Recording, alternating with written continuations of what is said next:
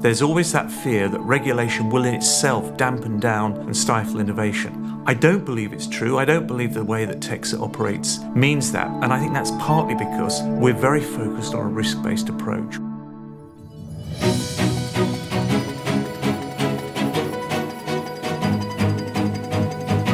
Hello. Welcome to KPMG's Talking Tertiary podcast, where we reimagine tertiary education for a changing world.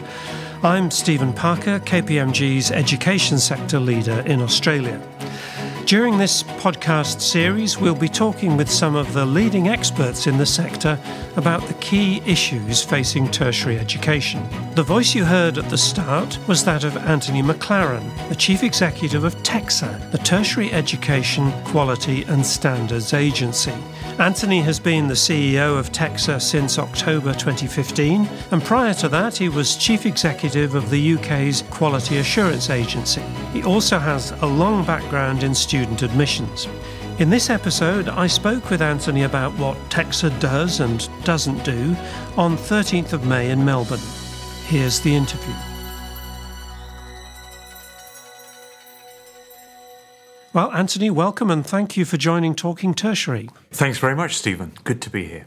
So can I start with what TEQSA actually does? It has T in its title, standing for tertiary, but what is your actual legislative scope at the moment? The scope at the moment is higher education. So all higher education providers in Australia, whether they're teaching in Australia or teaching overseas, so the international dimension is important too.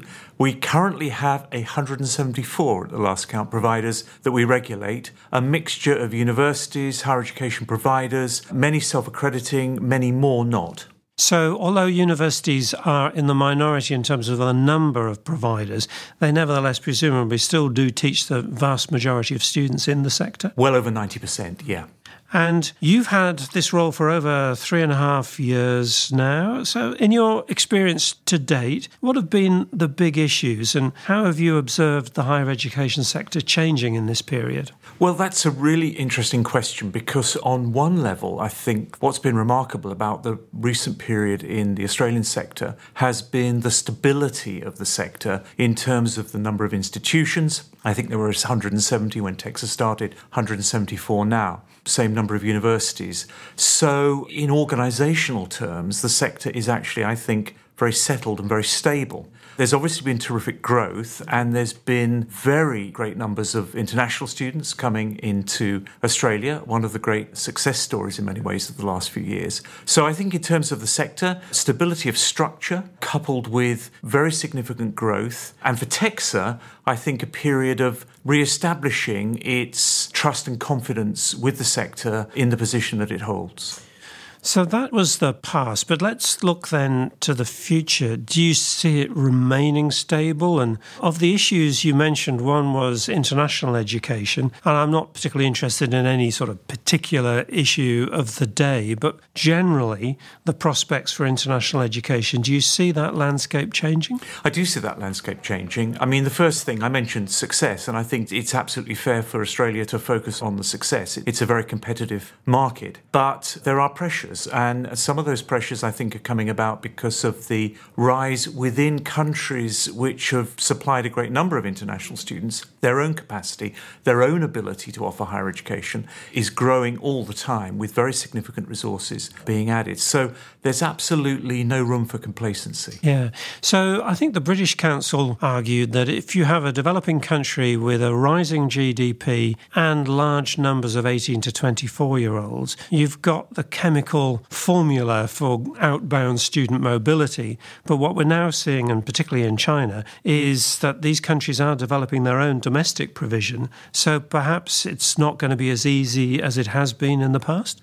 I think that's absolutely right. I think it also points to the importance not only of incoming international students here in Australia, but of the efforts of Australian institutions in the field of transnational higher education, yeah. An area for which TEQSA also has responsibility. Yeah, that's an interesting topic in itself. I know, and I was in a way involved in it, there was a period when ambitious universities felt that they really needed to establish themselves offshore with a campus on their own or in partnership, and this was part of being globally engaged and so on. But that seems to have plateaued. You don't hear about it as often now. Not all of them have been a success. Do you expect there to be an increase in offshore presences?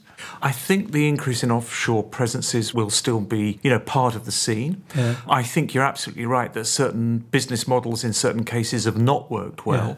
Yeah. And I think there's quite a lot of research around that. So forms of partnership, different forms of partnership. And from our point of view as a regulator, bearing in mind we have actually in our legislation, one of our duties is to enhance the international competitiveness of Australian higher education. I think for us, the relationship with our opposite numbers, if you like, in the countries where Australian higher education providers are particularly active is very, very important. So regulators are speaking to regulators about the kinds of issues that arise when you have two jurisdictions impinging upon an entity and, potentially burden, but potentially also the opportunity to work out new ways of collaborating and cooperating. I can't resist this, Anthony. If regulators are talking to regulators, are you talking to ASQA, which is the regulator that regulates the vocational sector here in Australia? Absolutely. One of the first priorities I had when I arrived here in 2015 was to really strengthen and deepen that relationship with ASQA. And I know that ASQA's leadership have felt, exactly the same way. Half of the providers that TEQSA regulates are dual sector providers. Yeah. So there's a very significant overlap in terms of those entities. So ASQA and TEQSA have moved towards, for instance, having a shared risk register. So we wouldn't now go into any decision about a provider without also being aware, if they're dual sector, what our colleagues at ASQA think about that particular provider. So I guess one of the themes in the conversation we've had to date is about stability and change. Most people are predicting accelerating change. There's a lot of talk, and this is my view, about innovation and its evil cousin, disruption. And there are voices who say insistently that universities need to change and to change radically if they're to be sustainable in the future. But some in universities say in defence that TEQSA is always in the room, rather like Banquo's ghost in Shakespeare's Macbeth. And for the benefit of the listener, Anthony has a first-class degree in English literature, so I felt bound to include a literary reference there. It is that there's always TEQSA in their mind when they think about innovation. Is that a fair criticism? Are you stifling innovation? I think it's a fair issue to be raised in relation to regulation. And I mentioned one of the objectives in our legislation. Another objective in our legislation is that the regulatory framework should encourage innovation, excellence, and diversity. We ask ourselves some fairly hard questions about what are we doing. I think sometimes regulators, almost the best that they can hope for is that at least they're not getting in the way. But we'd like to make a more positive contribution than that. But it's an absolutely fair question to ask. There's always that fear that regulation will in itself dampen down and stifle innovation.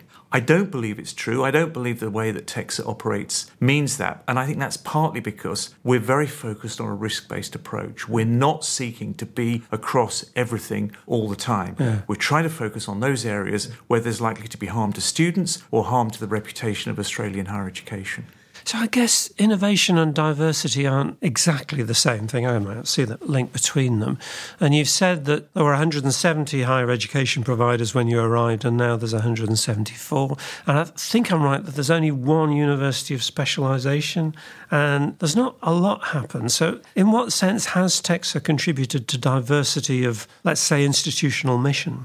Those overall numbers do, to some extent, hide the fact that there is churn in the system. Providers have come in, providers have gone out. Now, not within the university part of the sector, that's true, where that kind of institutional stability has been a feature. And I don't think that's a bad thing. But there is movement in other parts of the sector. I think that from a regulator's point of view, we have to ask ourselves two things. The first is, are we applying the standards in a way that we will uphold those fundamental points about the standards and the quality of Australian higher education? But at the same time, are we doing that in such a way that new providers are not unnecessarily deterred from seeking to enter the sector?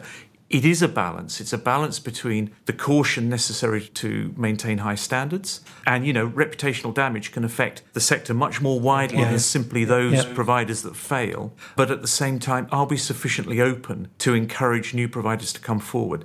Now, we've done a lot of work on this internally in terms of the culture of our own organisation in making sure that we're not university-centric and that we are looking at all kinds of providers, aware of all kinds of providers, and seeking to implement the standards in a way that recognises that kind of diversity.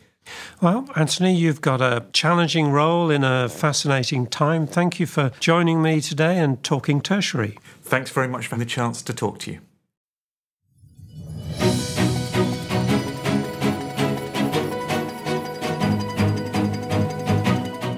Well, that was my conversation with Anthony McLaren, the Chief Executive Officer of TEQSA, the regulatory body for higher education in Australia. And if you're interested in the regulatory side of the sector, you can also listen to episode 3, where I talked with Mark Patterson, the Chief Executive of the Australian Skills Quality Authority, which was referred to in our conversation. Thank you all for your feedback so far. Do keep it coming. Feel free to be in touch by email, talkingtertiary@kpmg.com.au. On Twitter, I'm @StephenParkerED, or leave a review on Apple Podcasts. You can also find out more about our thinking on the education sector at kpmg.com/au/educationfuture. Thanks for listening, and I'll speak with you next time on Talking Tertiary.